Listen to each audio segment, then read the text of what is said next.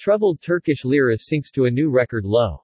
S&P Global Ratings downgraded its outlook on Turkey's sovereign credit rating to negative. Turkish lira sunk below 14 lira per 1 US dollar today, setting another low record for the troubled national currency. The Turkish currency fell by 4.2% to trade at 14.4741 against the US dollar at 10.09 am Istanbul time, marking a new intraday low. So far, the lira has lost 47% of its value in 2021.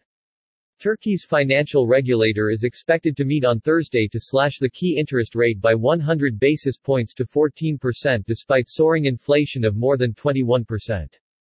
Since September 2021, Turkey's central bank has cut the key interest rate by 400 basis points.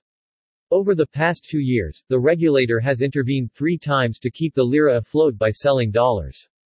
The upcoming rate cut would come in line with the latest demands voiced by the Turkey's strongman Recep Tayyip Erdogan for lower borrowing costs to boost growth.